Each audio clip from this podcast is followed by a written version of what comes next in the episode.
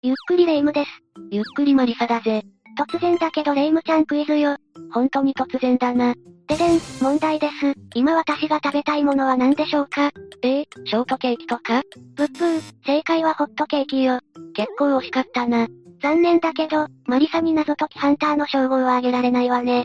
そんなしょぼい謎でもらっても嬉しくないな。なにどうせだったら、世界で話題になるような謎を解いてそう呼ばれたいぜ。むむ、例えばどんな謎よ。よし、それじゃあ今から霊夢の食欲なんかより、もっとすごい世界の謎を4つ紹介してやるから、謎解きハンターの定義をしっかり見直せよ。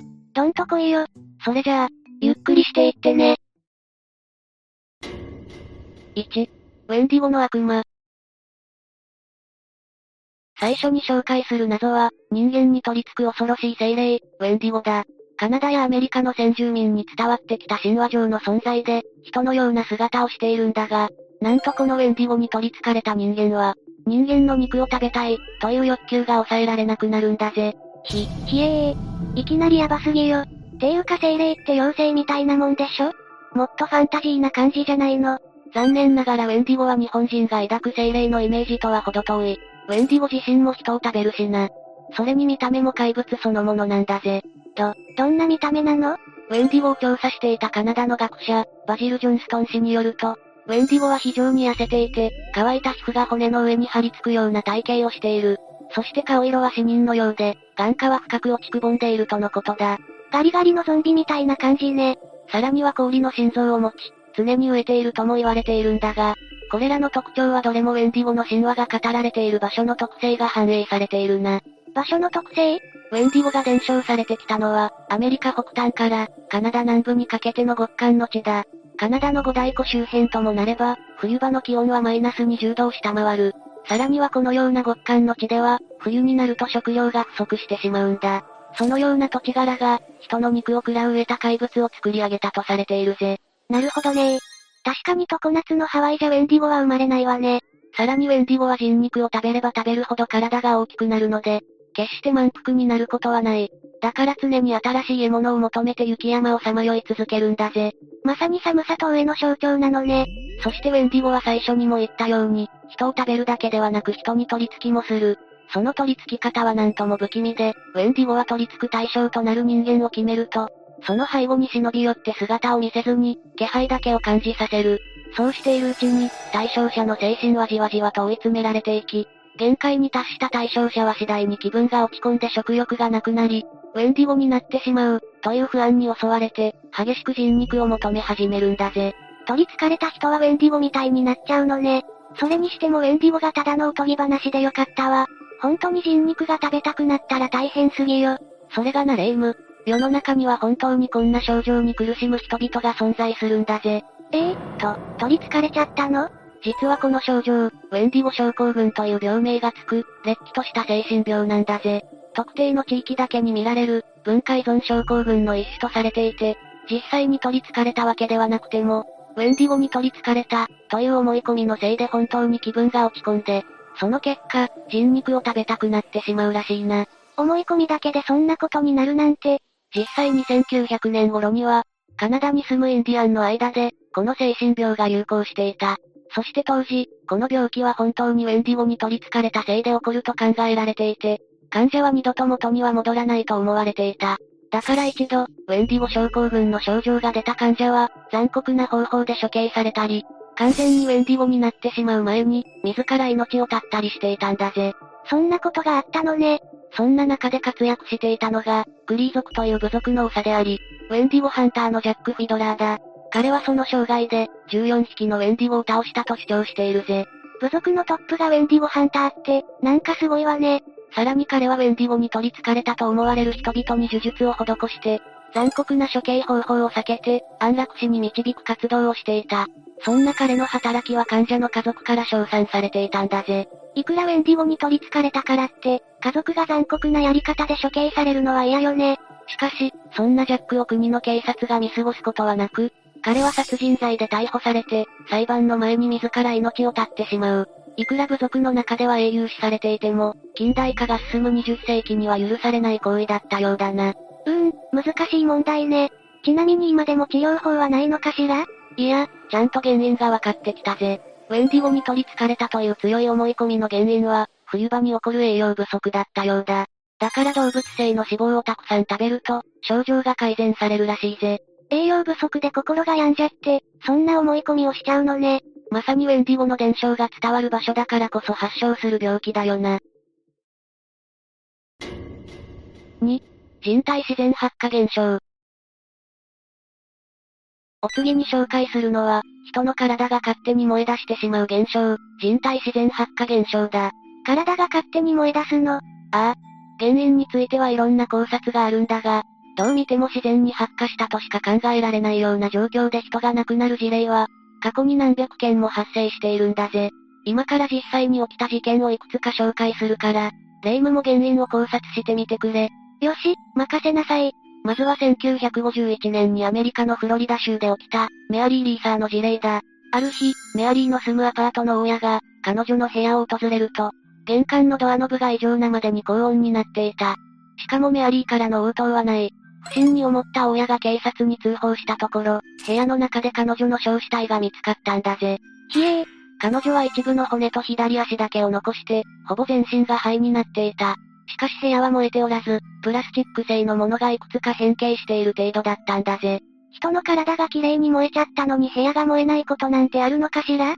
その後の警察の捜査でも、発火の原因ははっきりしなかったが、警察は彼女が前日に飲んでいた睡眠薬と、普段から吸っていたタバコを関連づけて、タバコを吸っている最中に、睡眠薬で眠ってしまったのでは？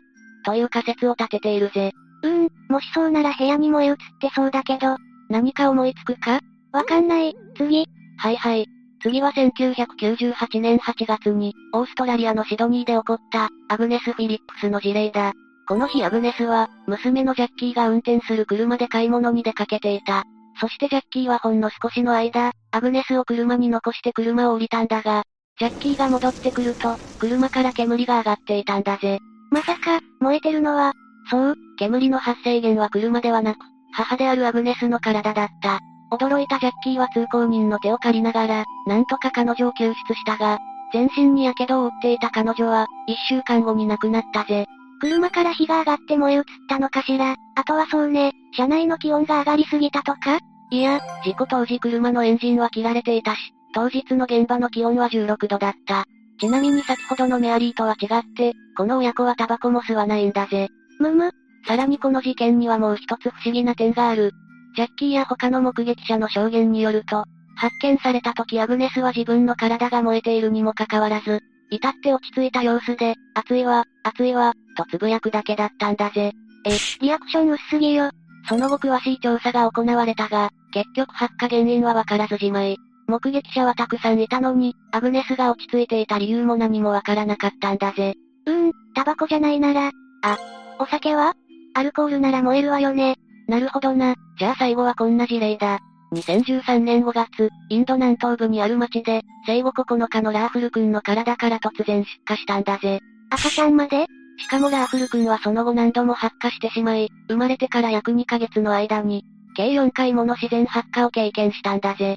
そ、そんなに ?4 回目の発火では家も全焼して、ラーフル君も広範囲に火傷を負ってしまったが、命はなんとか助かった。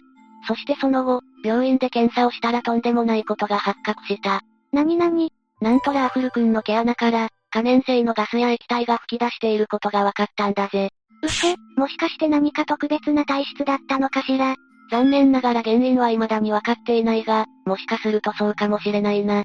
ちなみにこの人体自然発火現象の原因として、今最も有力とされている仮説は、体にある脂肪分が炉のように燃えてしまう、人体ろうそく化現象なんだが、この仮説では、アグネスのように本人がそこまで熱そうにしていない理由や、ラーフル君のように家まで燃えてしまった理由を説明することができないんだぜ。結局何もわからなかったわね。マリサ、ちょっと燃えてみない？自分で実験してくれ。3. 天狗の詫び縄文。次に紹介するのは、天狗が残したとされる解読不明な謎の巻物、天狗の詫び縄文だぜ。これは静岡県伊東市にある、仏源寺というお寺に保管されている巻物なんだが、大昔からこのお寺にあるにもかかわらず、巻物の内容は未だに一文字も解読されていないんだぞ。今度は日本のお話ね。静岡にそんな巻物があったなんて知らなかったわ。